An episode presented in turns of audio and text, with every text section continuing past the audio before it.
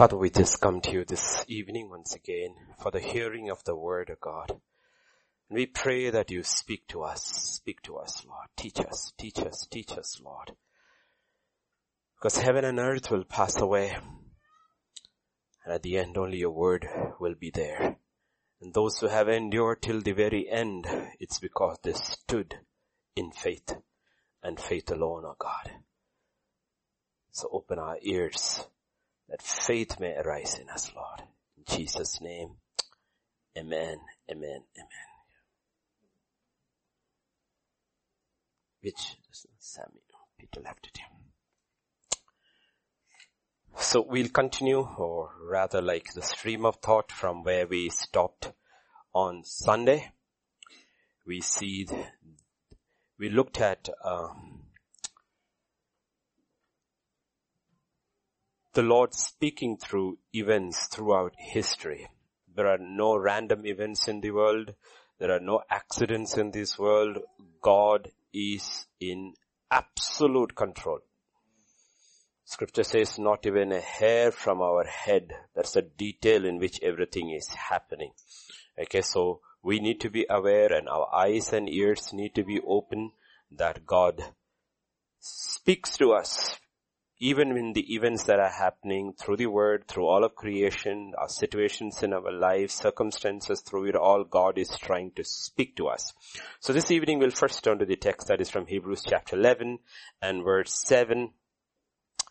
By faith, Noah being divinely warned of things not yet seen, moved with godly fear, prepared by an ark for the saving of his household, by which he condemned the world and became heir of the righteousness which is according to faith.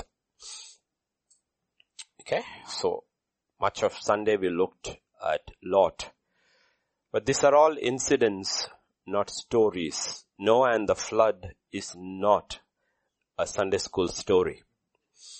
Okay, you need to realize it's a real event of incredible importance. If you look at the amount of space devoted by God through his servant Moses in the account in Genesis and the details. And the Bible is actually, when, when God gives you details, specific details and space in His Word, God is actually telling us, stand up and take notice. Like I keep telling, there are so many different people of faith in the Bible. Good people, bad people, all kinds of people in the Bible. When you read the book of Genesis and you see almost 12 chapters given to the life of Joseph, God is telling, stand up and take notice. Learn from his life in the same way. The Noah's account is very, very important. And uh, look at the way Jesus put it across. Jesus himself in Matthew chapter 24 and verse 37 and 38. But as the days of Noah were, so also will be coming of the son of man be. For as in the days before the flood, they were eating and drinking, marrying and giving in marriage until the day Noah entered the ark. So Jesus goes all the way to Noah's time and picks it and puts it, says the days will be like the days when I come back. Okay. In Luke chapter 17, you will see again Jesus speaking, and as it was in the day of Noah, so it will be also in the days of the son of man. They ate, they drank, they married wives, they were given in marriage until the day Noah entered the ark and the flood came and destroyed them all. And no believing Christian will ever claim that Jesus did not believe in the flood. Okay, because there are a lot of theologians who go out of, they are not theologians actually, okay, but they call themselves theologians and deny the flood and everything. And Jesus, okay, and uh, he's not even trying to create irrational fear. Actually, he used the stories of Noah and Lot as examples of how the last days will be and the judgment will be like. And one of the things which you look is that when the end comes, there is no warning. Everything looks normal. It's not like the, that's what I said. The, the coronavirus epidemic is only to prepare us for the end. It is not the end because when the end comes, only the prepared will know. Nobody will know. It just come like that. Okay, that's what he was talking about. So this epidemics is not the end. The epidemics and all these plagues and pestilences and wars and all is to prepare for the end. And we miss the signs, we miss the signifier. Okay? Peter, look at how he referred to it in both his epistles, in First Peter chapter 3 and verse 20, who formerly were disobedient when once the divine long suffering waited in the days of Noah, while the ark was being prepared in which a few, that is eight souls were saved through water. And in 2 Peter chapter 2 and verse 5, he will say, and did not spare the ancient world, but saved Noah, one of the eight people, a preacher of righteousness, bringing in the flood on the world of ungodly. And then we saw in Hebrews 11, 7, where the writer of Hebrews will say about Noah who was divinely warned of things unseen. Okay, when he is living, humanity has not seen divine judgment upon the whole world. And we while living, we also haven't seen divine judgment on the entire world. Okay? So, we see God judges the whole world, nations, families, individuals, through the Bible. Okay, we will look at it probably on Saturday. Okay. But he also gives us in Noah's case, in this case, which is, which is all important because you look at one judgment and you can see pattern. Why he judges in Genesis chapter 6 and verses 11 to 12. The earth also was corrupt before God. Okay, there's a difference between corrupt before us and corrupt before God. We worry about corruption in the system because it doesn't help us. But we don't realize we could be equally corrupt in our dealings. So when the Bible says the earth was corrupt, it is not looking through man's eyes, it is looking through God's eyes. It was corrupt before God and the earth was filled with violence. Okay, so we may be seeing Hyderabad as a relatively peaceful city, but God sees the violence in our hearts and our minds. So this is about God. This is not about how man looks. And he tells Noah in verse 13 that he's going to put an end to all of it. God said to Noah, the end of all flesh has come before me. For the earth is filled with violence through them and behold, I will destroy them with the earth. Okay? So God will also say, if I didn't give it to you, but if you go to Acts chapter 17 or if you, and verse 30, 31, I can read it for you. Truly these times of ignorance God overlooked, but now commands all men everywhere to repent. Why? Because he has appointed a day on which he will judge the world in righteousness by the man, that is Jesus Christ, whom he has ordained, and is given assurance of this to all by raising him from the dead. Okay, so God is telling us another day is appointed. There is a day that is said. So like I said, God looks at the world and life differently, not the way we look. It's not the way we look. Okay. Like if you are a child, let us say Abigail. His mommy says, Justin says, Abigail, come for dinner, go wash your hands. Abigail just got it. So she thinks her hand is washed, but Justin says, that's not proper. Just go wash it again. Now we all talk about washing hands because the virus has come. Okay? But wash. Okay? Now she goes and washes. So Abigail's idea of being clean and Justin's idea of being clean are completely different. But if you know doctors, especially surgeons. You know, surgeons. Living with a surgeon, if you're the wife of a surgeon, it's a terrible thing because you know they are like, they will scrub and scrub because they're going into an operation theater and they need to be sure absolutely nothing is there where they put the patient into danger. The way they scrub and scrub and scrub and dis, what you in disinfect their hands. So the way a child looks at your hand is clean, the mother looks at the hand is clean, the surgeon looks at his own hands are clean are completely different. Though they are all talking about cleanliness. So when we talk about righteousness and holiness and all, don't look from man's eye points. Like I said, I love God. And I told you last week, that's not what God is talking about. Whether the love of God is in us or not. That's a different love altogether, okay? It's absolutely. So our God before whom before whom absolutely spotless, sinless, holy angels cover their eyes and cry, holy, holy. Okay. Our God. Before whom? Cherubim, seraphims, even archangels, I believe. All of them. Absolutely spotless, pure, sinless, holy angels cover their eyes. Okay, cover their eyes and cry. So actually Habakkuk is actually confused. Why doesn't a God who is so holy deal with evil immediately? In Habakkuk chapter 1 and verse 13. You are of purer eyes than to behold evil and cannot look on wickedness.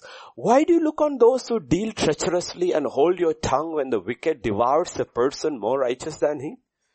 This is the prophet's confusion. He says, you are so pure. You cannot look at evil. And yet when the evil people are triumphing, you don't do anything. And we also know it is true in real life. Most sin, crime goes undetected and unpunished in this life. Right? Most criminals are never caught. Most thieves are never caught. No, most murderers are not caught. Most rapists are now caught. And most politicians are never caught. Most lawyers are never caught. You know? But God says there is a day set for it. That is why it's called the day of judgment. That's why his throne is called a great white throne. Because the white throne is denoting us the nature of judgment it will be. And you need to realize God is still judging. Judgment has never stopped. He's still judging. When God is silent, when God is silent, is also one of the ways God punishes wickedness. He's allowing it to multiply and destroy itself.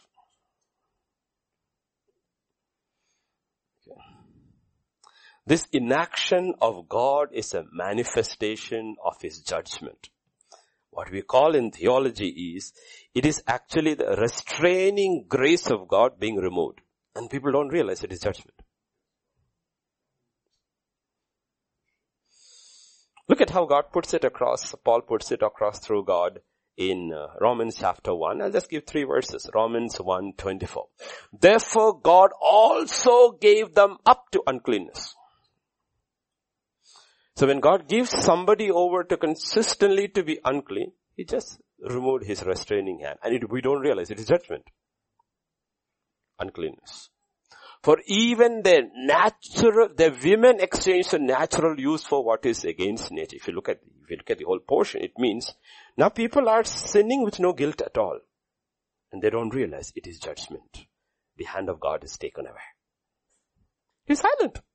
He's not doing anything. In verse 26, he says, for this reason God gave them up to wild passions. He gave them up. It is judgment. No guilt, no remorse, nothing. Restraining grace has been removed. And then you come to verse 28 to 31, scripture says, and even as they did not like to retain God in their knowledge, God gave them over to a debased mind. He gave them over. The mind has been completely debased, made, made unclean. To do those things which are not fitting, being filled with all unrighteous, sexual immorality, wickedness, covetousness, maliciousness, full of envy, murder, strife, deceit, evil-mindedness. They are whisperers, backbiters, haters of God, violent, proud, boasters, inventors of evil things, disobedient to parents, undiscerning, untrustworthy, unloving, unforgiving, unmerciful.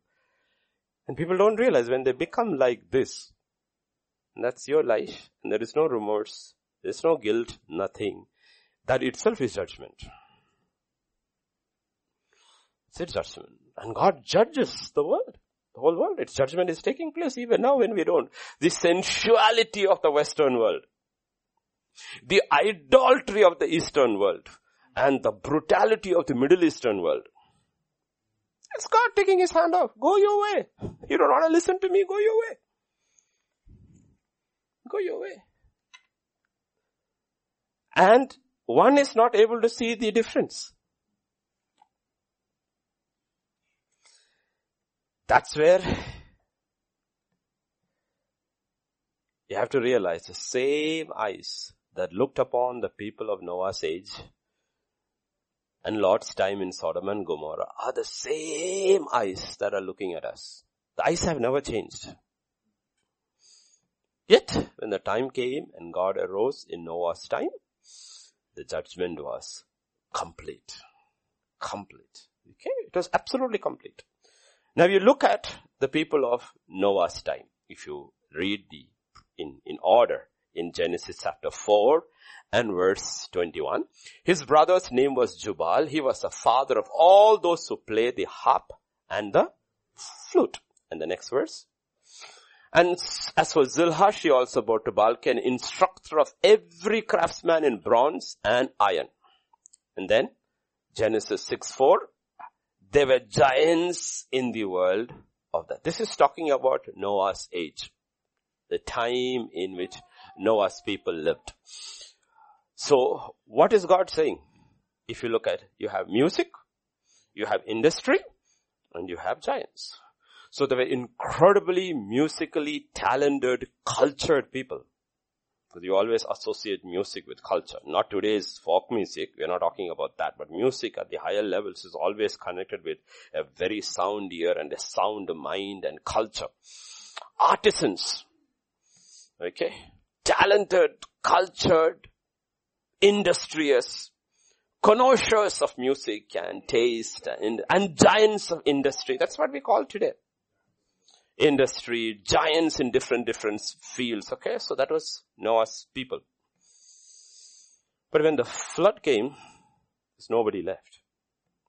Meaning the judgment of God was complete. He didn't look at the musical talent and said, I need to, I need to leave this guy alive so that he can bring piano music into the next creation. And this guy is an industry giant. Okay. He needs to start a few factories and then everybody was gone. So these things ultimately don't matter. These things ultimately don't matter if we are not right with God. So the blood, the, the flood judgment of God was complete. And in Luke chapter 17, portion we read earlier, if you read from verse 26, and as it was in the days of Noah, so it will be also in the days of the son of man. If you look at what God is talking about there, they ate, they drank, they married wives, they were given in marriage until the day that Noah entered the ark and the flood came and destroyed them all. Meaning, Noah has entered the ark, seven days are going, they're all inside the ark and outside what is happening, shadi is going on. And nobody has any clue that within seconds the door will be shut. If he's saying that, it is true. There's a huge wedding going on and as the wedding is going on, everybody is coming and congratulating the bride and the bridegroom, the rain starts. And nobody is aware.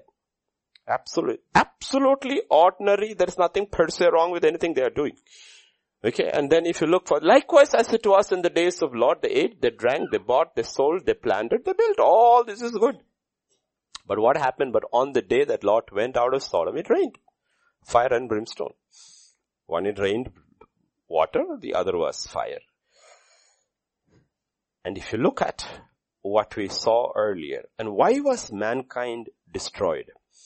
Because scripture says, no, it had corrected, corrupted its ways. And there was an entirely unprepared people. The purpose of God's be gathering together for the teaching of the word of God is that we are a prepared people and not an unprepared people. Noah's time, nobody knew. We also don't know when he will come. But look at the root of it. Where did it all start? Where does the problem actually lie? In Genesis chapter 6 and verse 5. And the Lord saw that the wickedness of man was great in the earth and every intent of the thoughts of his heart was evil continually. So the root of the problem is what I call the processing center. That is our mind. The issue is with the mind. And the simple thing to know whether you're prepared or not is just look at your thoughts. till you came here. How did the mind work today? Where was the mind?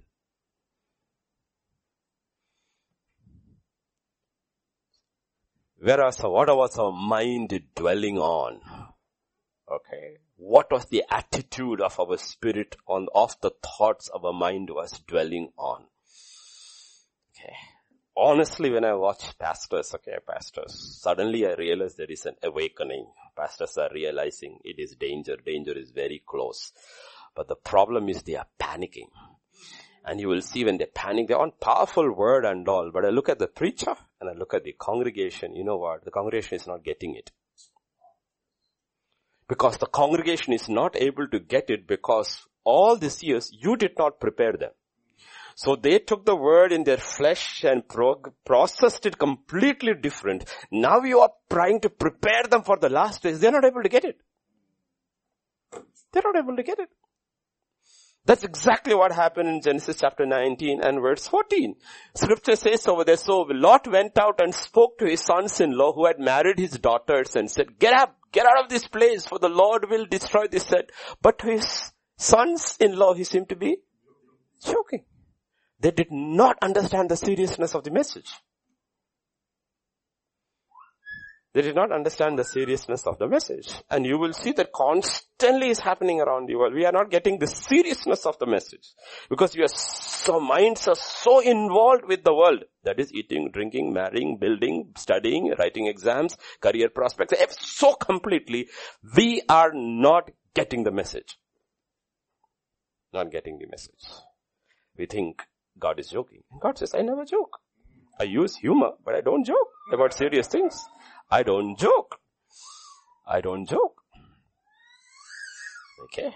In Romans 12, verse 1 and 2, we know this scripture. I beseech you therefore, brethren, by the mercies of God, that you present your bodies a living sacrifice, holy, acceptable to God, which is your reasonable service. Look at verse 2. Do not be conformed to this world. Okay. One of the first things God says is, the pleasing, acceptable, perfect will of God. All that is we have to understand, perceive, process it. But he says one of the first things is that do not be conformed to the pattern of this world. The world has its pattern. It has its own priorities. It has its thinking patterns. Okay?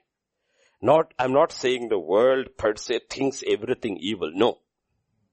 That's why I said don't look from our point of view. We have to look from God's point of view.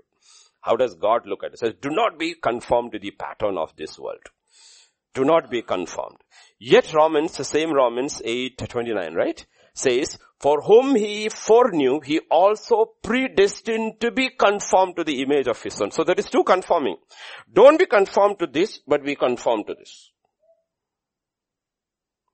Don't be conformed to this. Do not be conformed to the world, but be conformed to the word. Do not be conformed because of way, because when you go to the world, you are going to hear, read, study, all kinds of things. God says, okay, you're going into the world, but don't be conformed to that. Be conformed to the word of God that is. Because there is a pattern in the world and there is a pattern in Christ. And in Romans 8, 5, scripture says the carnal mind, which means a worldly mind. Okay, when the minute the, the, when, when we talk about flesh, okay, those who live according to the flesh set their minds on the things of the flesh, but those who live according to the spirit, the things of the spirit. Now when you talk about flesh, immediately our thinking, so it's talking about murder and violence and sex. No, no. Flesh means anything that relates to the world. If your mind is the mind of the world, you will not be able to hear or even if you hear process. Because everybody heard. And you realize everybody heard. They processed it differently. Processed it differently. Because our processing that mind is so important. We should not be conformed to this way. We have to be conformed to another way. Because if you think different then you will be different Please understand this. We do not have the power to think different. Honestly, we do not have the power to think different. That is why it is important, like I said in the beginning. about the restraining grace. Genesis chapter 6 and verse 3. Before all those things, even he had spoken a word to Noah about building an ark or anything, God says something. He says, my spirit shall not strive with man forever. One thing he says, okay. My spirit will stop struggling with you. It's okay. I'll let you go. The life source of a believer is the Spirit of God and not your intellect. It's not your intellect. Our life source is the Spirit of God, not our intellect.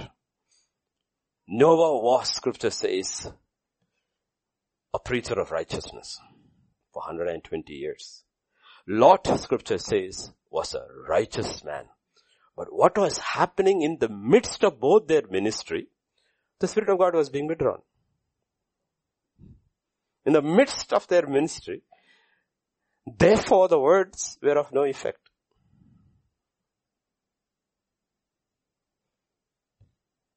Now you read again, Luke chapter 17, verse 27, 28.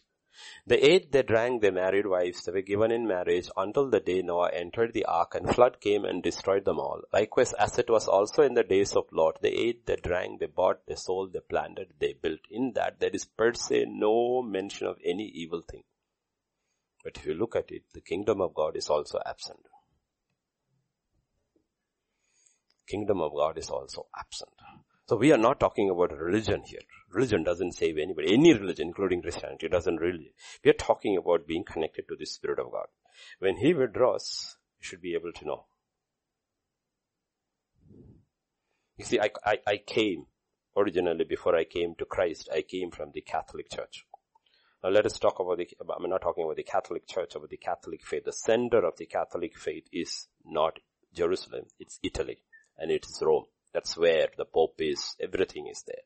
So one of the things which when we go into like a big St. Joseph's Cathedral in Trivandrum, when we as when we're young people, when you enter into the church, there are pillars and there are little like small chalices kept over there with holy water. Okay? So you take that and you do that and you feel good. Okay, you feel good. Okay? I never did it, but I saw others doing it. Holy water I did a couple of times, okay? And then you have these confessionals where you go to the priest and you confess, okay? And you feel good. Then you have the mass, the priest, the whole thing, and you come out and you feel good. If you are in Italy today, all the chalices have been emptied and people have been told not to touch anything. Okay. There is no confessional. Every church has been shut. And even the Pope is speaking online. If you have no internet, where is your religion? Where does your religion? There is a case where the husband and the wife has been separated because the husband has virus and the wife, the government says, cannot meet him. Where does your religion stand then to bring you comfort? And staring right in our eyes. Nobody has seen the Pope for days together because he's also called a cold cough and everything and nobody is saying it is not coronavirus. So if I had put my faith on the institution and not on the Spirit of God, okay, so, so, let's say it spreads here. Today, I mean, if you looked at the last news before I came in uh, Germany, Angela Merkel saying before the virus goes around, 79% of Germany will be infected. So when infection goes like that, the government, whole of Italy has been quarantined. Nobody can go out, nobody can get in. It's like Jericho. Shut. Whole of Italy has been quarantined. Nobody can get out anywhere. Stay in. And there is a lady crying out because under the rules her husband is dead and she's been sitting with the husband's dead body for the past 48 hours. She's not able to bury because the body cannot be taken out. Because government orders. My question is when that happens, nobody is able to meet, there is no internet shut down, everything. Do you have the faith to stand alone with God? God is speaking to us at a time shouting and says, do you see all this? Are you receiving all this? Are you changing accordingly? Or it just again religion? So what you notice over there is you don't see God. And you don't see the kingdom of God. The prioritize you don't see. And if you listen to messages that have been preached for years together in um, churches, internet. I'm not talking about people or preachers. I'm talking about what they preach. Our job is not to judge people. Our job, God-given job is to judge doctrine. So we don't say he is bad. We say his preaching is bad. Because preaching has to stand the test of God's word. And God has told us to judge preaching. He told us not to judge preachers. And all the preaching of all these years in all the churches was using the scripture to feed your flesh and the world in you. So what happens? When the world is crashing, Nobody is standing up and holding up their heads and says, yay, this is what I was looking for. Not the crash of the world, but it is a sign that is coming. I was always prepared for that. No, everybody is depressed, discouraged. Where will my promotion come? When, what will happen? All that. Because we're not prepared for this. We're prepared for the world. We're not prepared for God. And the Holy Spirit no longer convicts people within churches of sin because you used supposedly the Holy Spirit to convince you how righteous you were. Confess I am the righteousness of God in Christ Jesus. That's what they made you do. All the, no, I'm not talking about our church, but most churches that's what. They did not use the Holy Spirit to convict the people of sin, but use the Holy Spirit in name to convince people how wonderful they are and how righteous they are. So the way we think is being manipulated. And when the way you think is being manipulated, the way you feel also gets manipulated. I, I was looking for the board, but I didn't get the board. Let me give a simple example so that we understand honestly, all of us personally can, how complacent we can be. Jesus has put priorities very, very clear. He said, love God with all your heart, all your might, all your strength. And then to amplify it in other portions, he says, if any man loves anybody, even himself more than me, you're not. So he first he says and then he amplifies it. Gives us very clearly father, mother, wife, children, sons, daughters, everybody, including yourself. You're not. So he puts, says you need to put God first in your life. Then he brings the kingdom. Seek ye first the kingdom of God and his righteousness. And all these things shall be added unto you. If you don't have that core factor very clear in your mind and you're constantly trying to reorient your life around this, then you won't understand the stuff which he tells you. He tells you fear not. Why does he tell you fear not? There are many reasons, but if you really, really know what is the spiritual reason why he says fear not, because the minute I fear, I put myself first and not God. It's self first, because you're fearing for yourself. And he says the minute you do that, you're falling from grace. Don't be angry. Why? The big minute you are angry for unrighteous cause, you're putting self first and God is out of the picture. Do not be offended. Because the minute you're offended, it's yourself that is getting offended. Yourself has come in the front, God has more out of the picture. God opposes the proud. Why? Because when the pride comes in, it is self that comes in and God is out of the picture.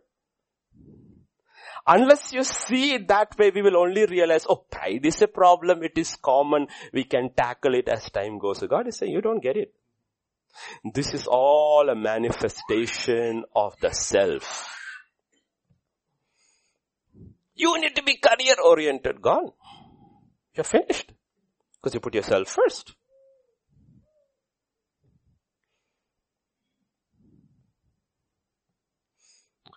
Fathers will say, listen to me.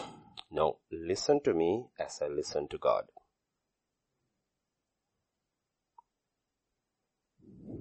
Husbands will say, wives, listen to me. No, listen to me as I listen to God. Also the Bible is very clear about these things. It is not the father is put in the front or the husband is put in the front, it's God who's put in the front. Why? You're protecting yourself.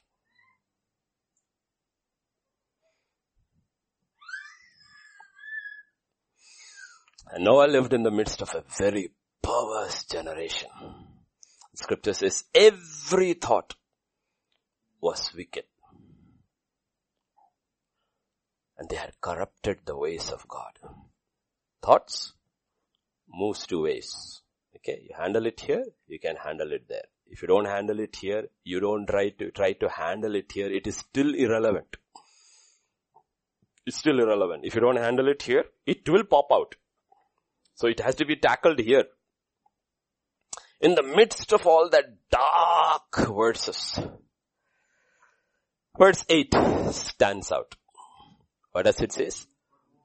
But, but Noah found grace in the eyes of God. But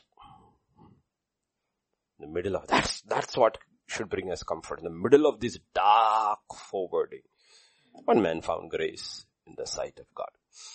Now, like I said, God never gave Noah the exact day or the hour when the flood would come. God just gave him instructions how to keep himself safe from the flood. Didn't tell him when it would come. In the same manner in Matthew 24, 36, Jesus has not given us of that day and hour no one knows, not even in the angels of heaven, but my Father only. So if any angel, any person comes and says, I had an angelic revelation, Gabriel came and told me 2021, remember Jesus said even the angels don't know. But there are a lot of angelic people walking around saying Gabriel told them and Michael told them and Raphael told them and all that. All kind of this thing, no? I'm telling you, YouTube is full and don't even even laugh because if you look at their followers, they run into hundreds and thousands. That is the problem. A set of people who never knew their word, never spent their time understanding the word of God and the ways of God. When these angelic revelations come, they just go after them.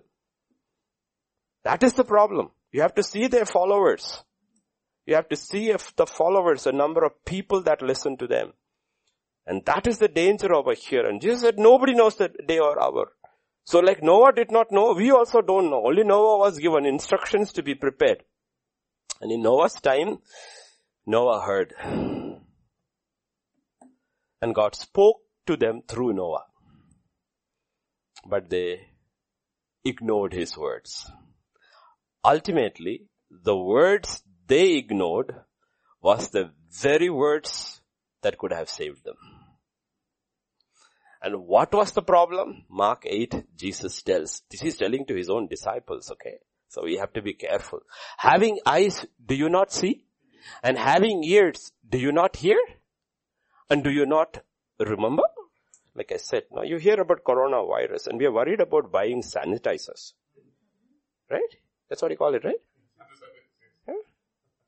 We're worried about buying a mask. But God says, who can ascend up the holy hill of God? Did we worry about that? That this was a sign about this and not so much about the physical hands? And that's what he's talking about. He's saying, beware of the leaven of the Pharisees, meaning beware of their doctrine. That doctrine will take you to hell. And immediately they are saying, you know, we didn't bring bread. Oh, that's why he's upset with us. He said, you know what? Having eyes you do not see, having ears you do not hear. I'm telling you one thing, you are understanding something because your flesh is connected to the world. Therefore the very words of Jesus himself they are not able to process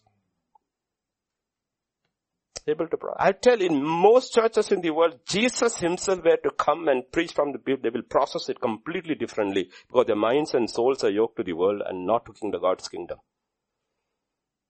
That's our problem. Our minds have been completely manipulated by the world and our feelings and our emotions and we feel we are right because we never put God first.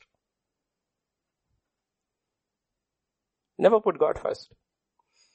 And if you put God first, immediately you are mocked within the churches around the world. Any church. You put God first, immediately they come after you. Don't be radical. Don't show off. Though you don't have to be like, you need to be balanced. Every man of God in the Bible in the eyes of the world was unbalanced. Including Jesus. The most unbalanced man, if you look in the eyes of the world, who ever walked on earth was Jesus. But he heard every day of his life he heard. You know, and that's what God is talking about. Floods are coming that will sweep away homes, career, health, finances. Floods are coming. What happened last week? Even today, it didn't go up much. Okay. Careers have been wiped off. $2.8 trillion wiped out in one day, bloodbath on the stock market. One day Ambani is the richest man of Asia, next day he is second. Why? Because another man's wealth went higher than his. Floods are coming. It's wiping away homes. It's wiping away careers, health, finances, because the enemy comes in like a flood. Look at Revelation 12 and see what God says. So the serpent spewed water out of his mouth like a flood after the woman. Who is the woman? The church. Not in the world. The church. Like a flood. That he might cause her to be carried away by the flood. If the woman was not carried away by the flood, that means the rest was. The rest was carried away by the flood. His flood of deception. A flood that destroys. It just carried them away. In Isaiah 59 and verse 19, we know this verse from memory, but this is the verse. So they shall fear, shall they fear the name of the Lord from the west and his glory from the rising of the sun. When the enemy comes in like a flood, when the enemy comes in like a flood, who will raise up the standard? The Spirit of the Lord. But how can we raise up a standard when God says, my spirit will not contend with flesh? Too low. If he gave Noah's generation 120, do you think we get 120? People don't even live till 100. By Moses' time, you're up to 80, you're lucky. Lucky. How can we raise up a standard unless the Spirit raises it up? And how can the Spirit raise it through us unless we hear? All those who have ears, let them hear what the Spirit says. And if we hear, how can we raise up unless we understand? Oh, Spirit of God, what is Paul's prayer? Give me the Spirit of revelation. Lord, I need to understand what you are saying. We cannot understand unless we are not conformed to the pattern of the world. And we are conformed by the pattern of Jesus Christ. So it's a direction. It's a choice you make each day. Each day you make this choice. Lord, you know what? Turning my GPS around. It's like the North Pole, the compass always turns. You have to get up each day and say, Lord, I'm turning it back. Help me to put you first. It's a choice. So you have to see Noah as a survivor and more than a survivor. He was a conqueror. You know in Revelation chapter 2 and 3 there is common theme. He who overcomes, he who overcomes, he who overcomes. So Noah heard, he received the instructions and he built accordingly. And this book set of instructions how to build our lives that can escape the judgment of God. It's a book full of instructions. And when Noah heard, he could understand and he could believe by faith. In Hebrews 11 and verse 7, the scripture we had looked, scripture says, by faith, Noah being divinely warned of things not yet seen. So he had not seen. You cannot understand something which you have not seen. When I used to teach in the beginning, 1980, late 80s, with my kids in Bhutan, there were a lot of them who have never gone out of Bhutan. In those days, TV was banned, nothing, no internet, nothing, no TV in Bhutan, nothing. So to explain to them what a train is like, and a train journey is like, you know, because you, know, you are trying to some, tell something which is your regular experience, and they have never got into one. Got into one. No, got into one. But he understood something that was unseen by faith. Nobody had seen flood. Divinely warned of things unseen. Divinely warned of things unseen. We are also divinely warned of things unseen. Today, of course, we have, we have, we see floods. We saw forest fire in most of Australia and then California. We have seen, we've seen parts of it. Very vivid. clearly seen. And scripture says, when he was divinely warned of these things, what do we have? We have fear. What does coronavirus create? Panic. Scripture says he, he was moved with godly fear. Not fear. Fear will do what?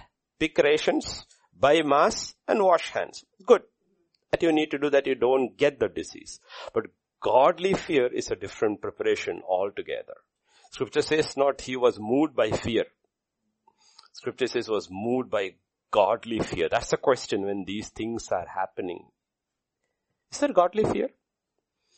Godly fear leads to repentance. Is it godly fear? Your prayer life changes. And you're not praying for anybody first. You're praying for yourself. Realize, Lord, I see your coming is near. Lord, change me. Change my thoughts. Change my words. Change my acts. That's godly fear. Because you started rebuilding. Yes, arise and build. And 2020 did not begin like any year we have seen in our recent lifetime. Then the question is, has godly fear come? Has things changed when you wake up in the morning? The first thing is, Lord, help me to put you first, Lord, because you could come anytime. That's what scripture says, godly fear. In Philippians 2 and verse 12, Paul will tell us through the Holy Spirit, this is what we need. Therefore, my beloved, as you have always obeyed, not as much in my presence only, but now much more in my absence, work out your own salvation. With what? Fear and trembling. So every sign causes that even more. Godly fear. It's not uh, carnal fear.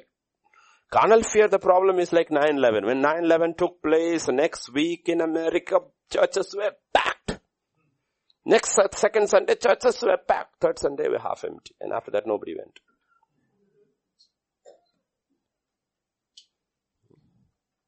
That is carnal fear. The Bible is not talking about carnal fear. The Bible is talking about godly fear. And scripture says, in there, he built. Okay, he built. But when you are building, question God is asking is, what is your attitude? If you build with a godly fear, your building will not last. With godly fear, he built an ark for the saving of family. So there is an attitude and there is a construction. There's an attitude and there is a construction. I'll tell you this simple example in basic construction. When a man is constructing a house, and the contractor is constructing an house. So always a difference, okay? But men also have become the same now. What happens is they have a, they have calculated what they want and they calculated the budget. And then they look, go to the market and they realize how much is this cement? Okay, sack is uh, 350. I don't know what the price of cement is. Let's say 350. And this one, uh, this is 450. And this one, it's 550. Why is it so different? And the Bible explains this is the quality. And you look at your budget and you go for 250. Okay. And then what happens? Six months later when the house is okay, crack starts coming.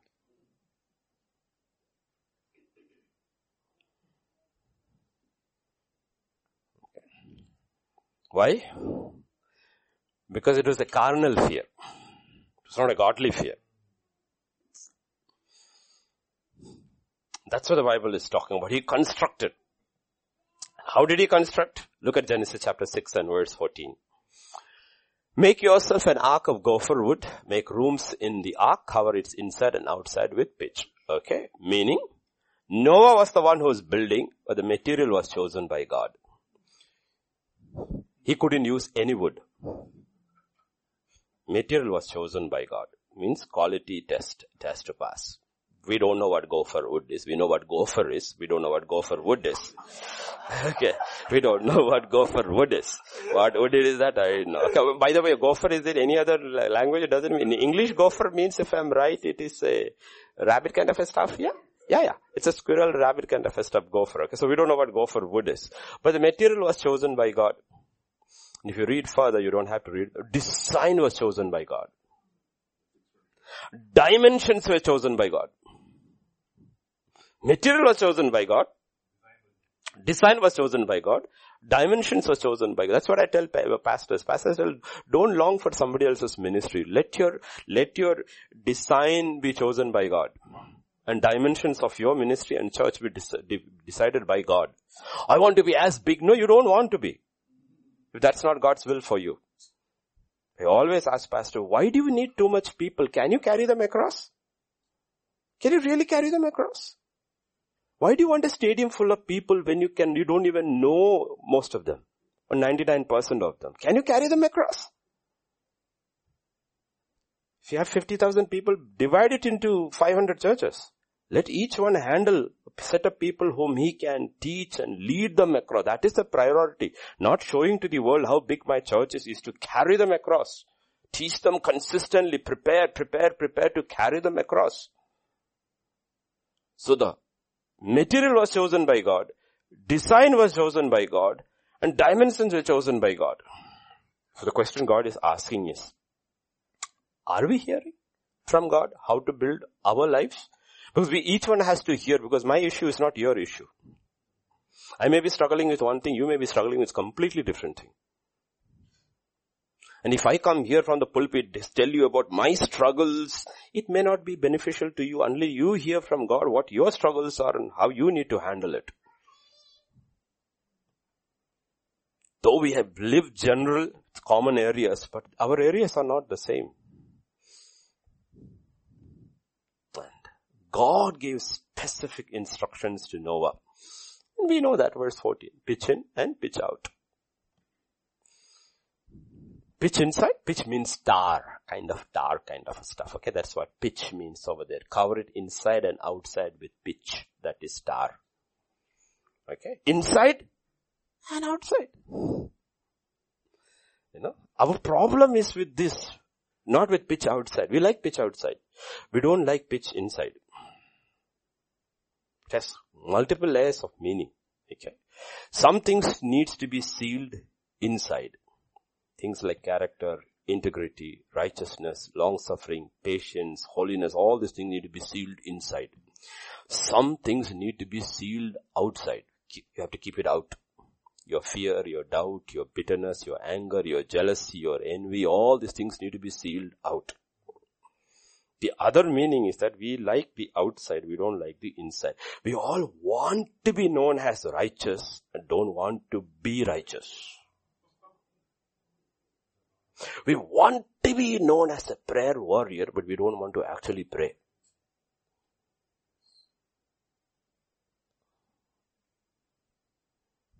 We want to be known as great preachers, but we don't want to be actual students of the word. want to be known.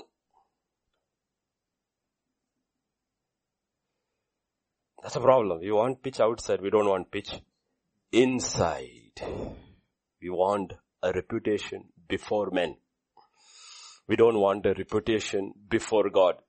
And throughout Jesus in this place will say when he is interested. He says you don't worry about the outside. You worry about the inside first.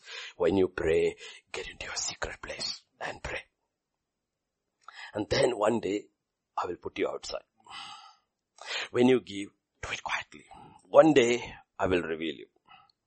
When you fast, do it quietly. One day in heaven before everybody I will say, you know that the reason this nation changed is because she fasted. Huh? I thought I worked. God said, your work was irrelevant. She fasted. I will reveal. God told.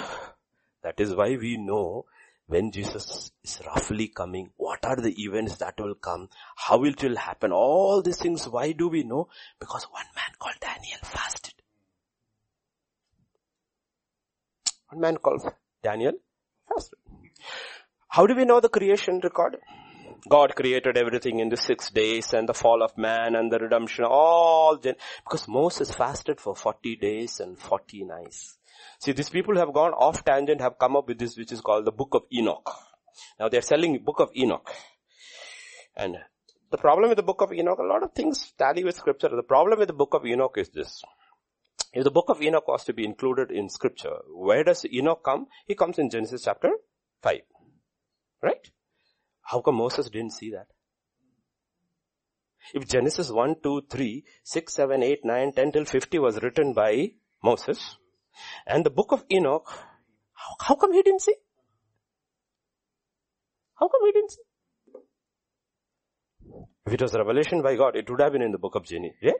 Genesis. You need to realize these are the things when we make our plans, we make our all these things be very, very, very, very, very, very clear. Do I have pitch inside? Or we only have pitch outside? I want to be known as a good student and not actually be a good student. We are trying to make you good students.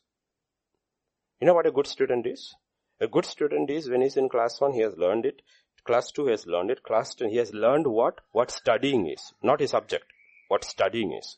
So that when subject is changed, from robotics to scripture, from literature to the Bible, we are still able to study with the same passion because we are good students.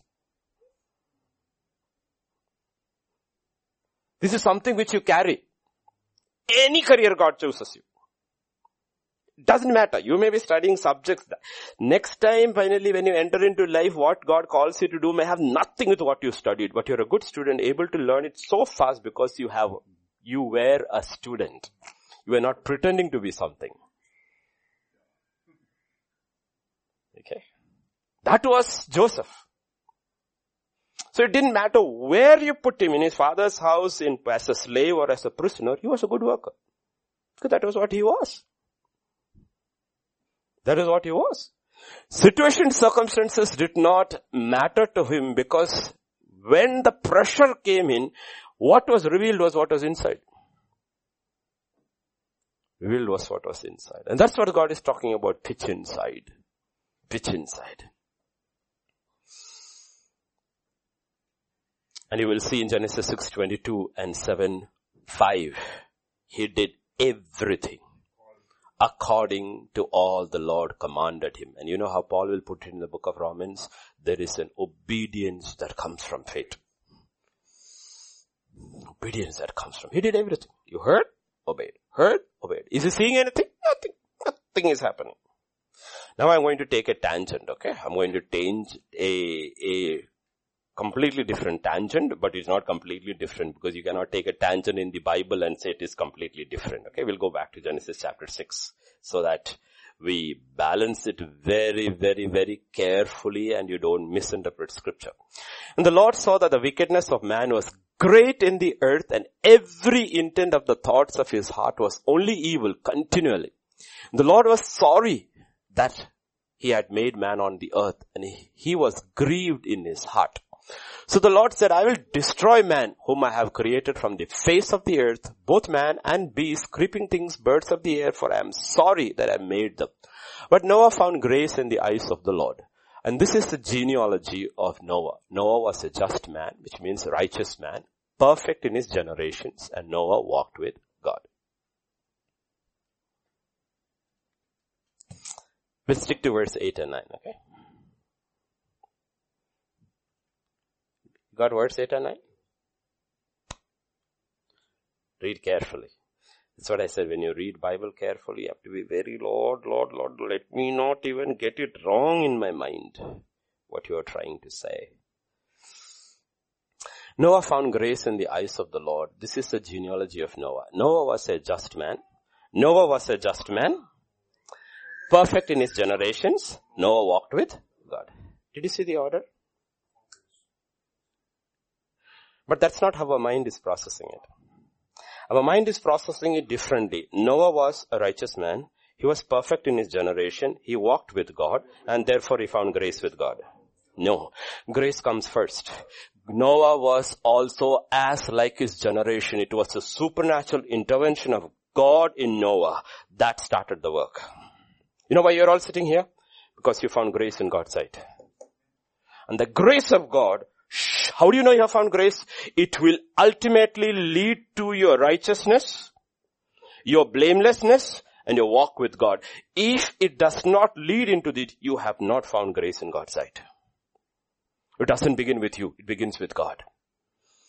This is not Calvinism. This is Bible.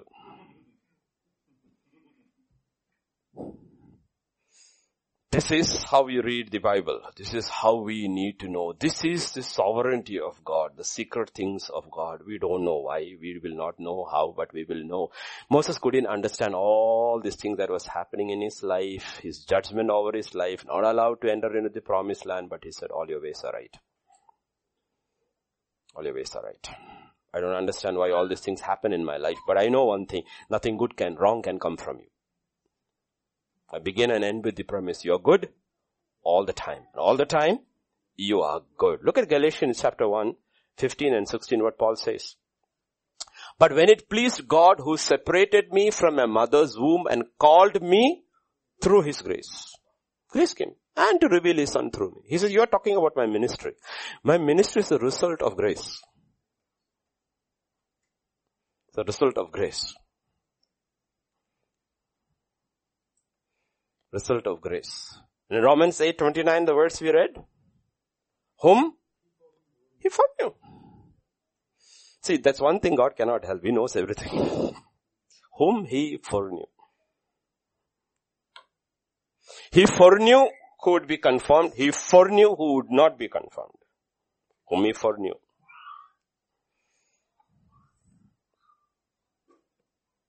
Paul stepped, sorry, God stepped uninvited into Paul's life on the road to Damascus. That's his sovereignty. The same way Paul's, God stepped uninvited into Noah's life. And God stepped uninvited into Abraham's life. When our father Abraham was in the land of the Ur of Chaldeans, God spoke to him. That's God's sovereignty. That's it. So please remember, to whom God has spoken. Very dangerous. You and I did nothing. He began it. There were hundreds of fishermen on the banks of shores of Galilee. He just picked four. Just picked four. Four. There were hundreds of tax collectors. He just picked one. And they didn't do anything. That's when in John chapter 15 and verse 16, God says, you did not choose me. I did not choose him. Honestly, I didn't choose him. None of us chose him. He chose us. This is the mystery of election. And once you know you are elected, guard it with all your life. Somebody asked a man of God, how do you know you are elected? He says, when you are elected, you will know.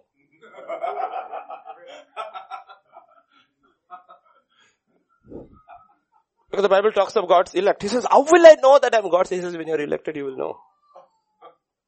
Till then, you will follow religion. Once you're elected, you follow Christ. That's how you'll know. Does anybody have to tell Modi you're elected? He knows.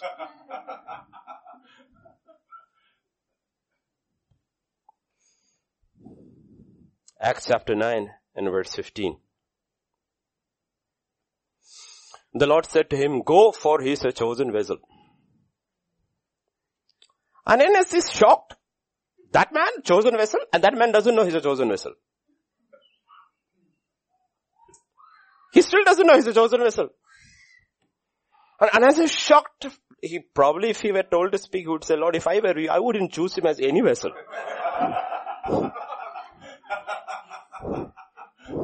That's what he said. He's been killing Christians. But Ananias never questions God's choice. He just goes and does. You will see Paul talking about in Acts chapter 2 verses 12 to 15, 14. 22, yeah. A certain Ananias, a devout man according to the law, having a good testimony with all the Jews who dwelt there and came to me and stood and said, Brother Saul, receive your sight. And at the same hour I looked up at him and then he said, the God of your fathers has chosen you. You know, the first thing Saul of Tarsus hears as a Christian is, you have been chosen. You've been chosen.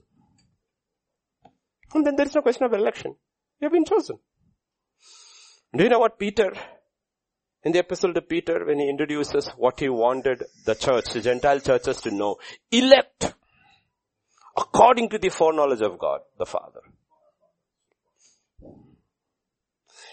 See, we can only preach, we cannot choose. It was the grace of God that had changed Noah. That is verse 8. And verse 9, 9 he became a righteous man or a just man, a perfect man in his generation. Perfect there means blameless and he walked with God. What came first? Grace. And grace made him into these things as time went, went, went, went, went further, further, further. He became more righteous and more blameless and more. He walked with God. That is why you see in, I made a factual error last Sunday in Genesis 8 verse 20. I said 14 animals, 14 animals. It was a mistake. But actually you took many animals from the clean. I looked at that number, seven, take seven of each clean and I put seven into two, 14. That was a mistake. I thought about it. For sacrifice it took two pairs, but that's not the way it is. It says in verse chapter 8, Noah built an altar to the Lord and took of every clean animal and of every clean bird and offered burnt offerings on the altar. Now this is what you have to look at. I mean, come on. Judgment is over. You are the overcomer. You came, you overcame. Meaning redemption is over, judgment is over, redemption is over. You have come out, you, the new creation is all yours. But why do you begin with an altar? Why do you begin with a sacrifice? Because you realize, you know why I made it? It's only because of the mercy and the grace of God and nothing else. Not that the people who died were worse than me.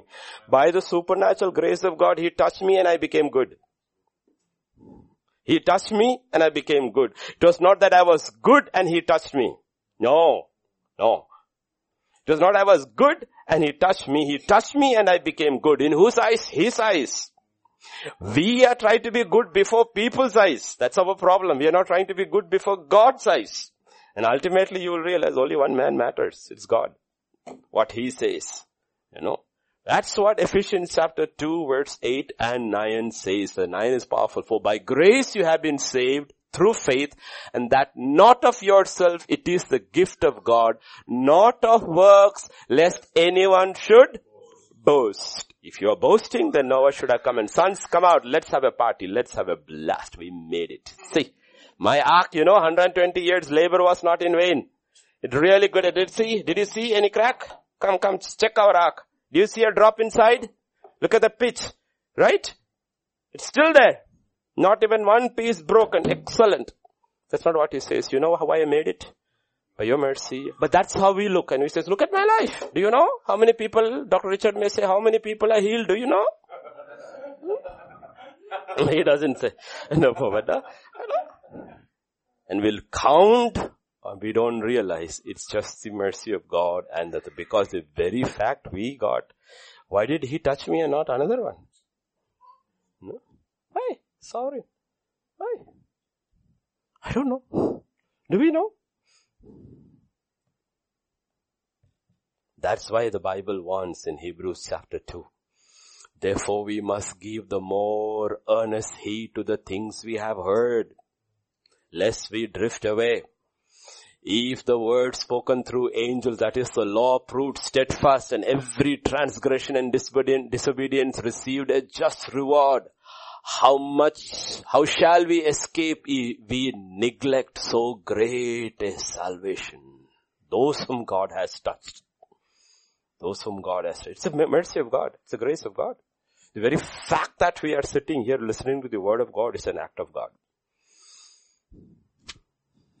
It's an act of God. And if we hear and go away, and go away back to the world from where we came, and became part of that same world and we do not allow the word to dwell in us, then we did not hear. We are drifting away. We are drifting away. You know what Jesus says in John chapter 17? if you look at that three verses. They are not of the world, just as I am not of the world. How do we not become of the world when we are bang in the middle of the world? Sanctify them by your truth. Your word is the truth. How was Noah right in the middle of that world and not part of the world? Because he allowed the word of God to sanctify him. He separated himself. Though he was right in the middle of the world, the work he did was different. The work he did was different. Everybody was building, but he was also building. Everybody was building, but his attitude of building was different. He was building with godly fear. So that's why we will always ask after the exams and all, we will ask you not what your marks will be. How did you do your exams? Did you copy? Did you take chits into the exam hall? Did you ask the one who was sitting on the left? Did you help the one who was sitting behind you? That's the question you need to ask, not how good the answer was. No, that's not what is important first. First important is, did you have godly fear in the way you did your work? Godly fear. What happens is godly fear is gone. Godly fear. One of the first things to notice godly, really godly fear is see the conversation of people. See the works of people. Because God says every deed will come before Him. You'll be judged for the works you did in this body. And you will be judged for every word. And godly fear immediately shuts your mouth off. You don't talk too much. Very careful about what you say and what you don't say. You don't want to talk, talk too much. And honestly, I don't talk other than behind the pulpit. After I'm off the pulpit, I hardly talk. 24 in a week of 7 days, I might talk 6 hours, of which 3 hours is behind the pulpit. You understand stuff and you realize stuff and you realize, you know what, this is a very dangerous thing you are living. Very dangerous. It's not that you shouldn't talk. No, it's like Bambi's father telling Bambi, if you don't know how to talk right, don't talk at all.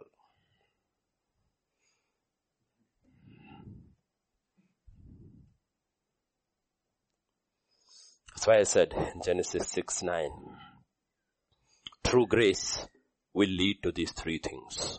Noah was righteous, he was blameless, and he was, he walked with God. This is the account of Noah, so that you get an easier version. He was a righteous man. He was a righteous man. What is righteousness? 1 John 3 7. But this is a constant question people ask. What is righteousness? Yeah. Which, yeah, just be ready with the other ones. Got it? Little children, let no one deceive you. He who practices righteousness is righteous just as he is righteous. Please remember, this is not talking about the righteousness of the world, of religion or anything. He who practices righteousness is righteous as he is righteous. If, almost every week I get this question about this confusion between righteousness and holiness. Who is righteous? God is righteous. I mean, every dealing of God is righteous. You see, this is the secret. That is why Moses asked this thing to God, show me your ways. What is righteousness? It's the ways in which God does things. in the way in which God does things. And sometimes we will not, even Jesus' life, a religious man reads and looks at certain of Jesus' words, he may think he's not righteous. He may not think he's righteous. Think about which Brahminical heritage who has come through that or Muslim or whichever this thing. Uh, here is the wedding at Cana and they have run out of wine and Mary comes and says, son, and Jesus says, woman, what has that got to do with me? Who will accept that as righteous? I take it as an insult. He's hanging on the cross, he's burning with pain, everything and all the compassion as the son comes out and he says, son, this is your woman. How careful he was. He never said mother. Because if he had uttered one word in his ministry, mother, then Mary would have been the mother of mankind. They would have made it that way. Without that, they've already made it. He was absolutely careful about what he says. And he was righteous in God's eyes. Righteous in God's eyes. These are the fundamentals we have to understand. Fundamentals we have to understand. Would you, would you consider Korah's sons righteous? We'll call it betrayal. Most religions would call it betrayal. This is exactly what Jesus said. If any man loves his wife or family or himself more than me, you cannot, a disciple is who's understanding the ways of God. Understanding the ways of God. And this is the ways of God that comes by faith. And faith alone. And faith comes from hearing. So we are not talking about earthly, there are a lot of really righteous people in this world. We are not even talking about the righteousness because if that righteousness matters then they will all make it to heaven. God says no, there's a righteousness that is apart from faith, that is from God and God alone and it works, begins with salvation. Begins with salvation. These are our struggles, real, real struggles. No? Once you are saved, your struggle is understanding the righteousness of God. And Bible says God showed him his ways. And not and his deeds to the people. Never showed his ways to the people. Never showed. He was blameless in his generation. Was he blameless? Ephesians 1 4.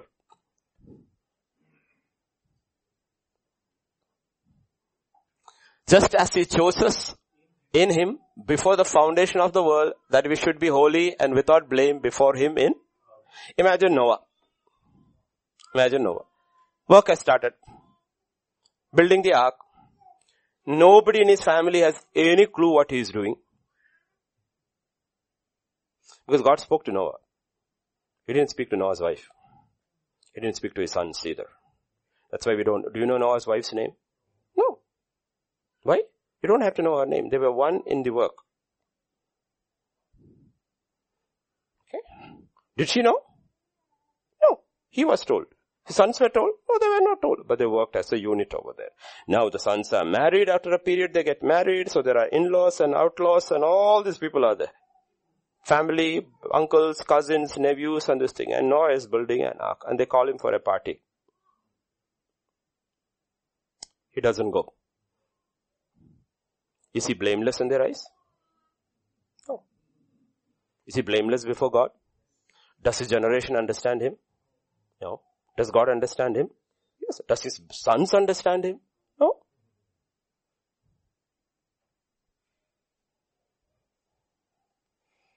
So this blamelessness is before God. That's why I'm saying that. Can you live before God alone? Ultimately, because when the time comes, because we are seeing before our eyes, worship services shut down, everything shut down. One, if the internet also crashes, if you are only used to listening messages online and never reading your Bible, then where do you go? When scripture says, he walked with now when we read this term, what the problem is, how do you process it? How do you process it, honey? Oh, come, come, get get get. Let's go to Amos 3 3. You know? How did, oh, Enoch walked with God. Enoch walked with God. So nice. God, God looked at Enoch, you know. That's what we think, right?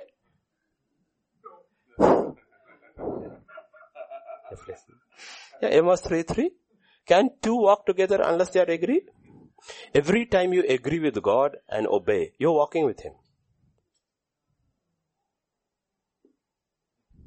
It is written, so shall it be in my life. You're walking with God.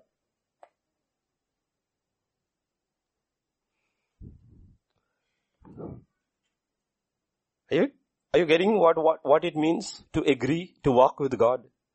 Enoch walked with God 300 years. What a walk was it? He agreed with everything God said. He said, I have no opinion about this matter. That's what it means. Enoch, uh, Jude will come around and say, Enoch, seventh from Adam has prophesied God will come with tens of thousands of saints to judge the godly, ungodly with their ungod. And when God told that to Enoch said, I agree with you absolutely. They all need to die. I have no issues. I have no opinions about this matter, Lord. No opinion. I have no opinion. That's what it means to walk with God. Have no opinion about this thing. I agree with you completely. Absolutely, 100% I agree. That's what Moses is saying at the end of his life. I agree with you completely. I'm not talking about my sacrifice. Yes, I could have become the emperor of Egypt. I left it. I followed you. I was 40 years in the wilderness serving my father-in-law. 40 years in this wilderness taking care of these people. One mistake. Why? He didn't say, I agree with you. Absolutely. You are right. I shouldn't enter. You said I shouldn't enter. I shouldn't enter. I'm good. I'm good with it. I agree with you completely. I deserve to be kept out. I agree. Why? Because I also understand your, your word. I represent the law, right? Law can't bring anybody into the promised land. Only grace can. And Joshua is grace, not me. He's Joshua, I am Moses. I brought the law, he represents grace. So he should take the honor, not me. I understand. All of history, all of eternity, I will be the example of law, he will be the example of grace. I'm okay with it. Though he was my junior. I'm fine. how we read scripture, how we understand scripture, how we meditate on scripture. The key is this. Put God first. Not you second, you dead. God first. Don't put yourself second, it won't work. God put first. Put God second. Put God third. and read your Bible. It will start speaking to you. It will start making sense to you. Okay. And everything, science will become interesting, physics will become interesting, English, math, everything will become interesting because God is first. And you're not afraid whether you pass or fail. You don't, you're not afraid whether you pass or fail because those who follow God never fails. Never fails. I'm not talking about your result. I'm talking about how God looks at your life. Joseph was never a failure. He was always successful. People called him a Hebrew slave. He was successful. They called him a prisoner. He was successful. He never failed. We'll see life completely different through the prism of God's eyes. Okay, shall we pray? Father, we just thank you. Once again this evening, Lord, in spite of all that is happening, you enabled us to come into your house, enabled us to listen to your word, and Father, I pray the young children over here, Lord, like Daniel, like Joseph, like David, let them start right. Early in life, Lord. Let them put God first. God first. Because they have found favor, grace in your sight. Very early, Lord. Much earlier than of us who preach. They found grace early, Lord. Favor with God. And let them now learn to hear, to obey, and to be found blameless in your sight, Lord. Your sight each day, one day at a time. Blameless, just, and walk with you. Let them build their lives that will stand the test of fire. It's all we pray, Father. Speak to us daily. We need to hear from you about ourselves so that we build a life that is fireproof, Lord. Thank you, Father. As Noah found grace, we thank you, Father, we have found mercy and grace in your sight. It's nothing of who we are, it's who you are, Lord. All we can offer you is that sacrifice of praise continuously, Lord, and say thank you, thank you, thank you. Thank you to the Lamb of God forever and ever. Thank you, thank you, Lord, thank you. Thank you, Lord, thank you. Commit the rest of the night into thy hands, O Lord. Thank you, Lord, for in Jesus' name we pray. Amen. Amen.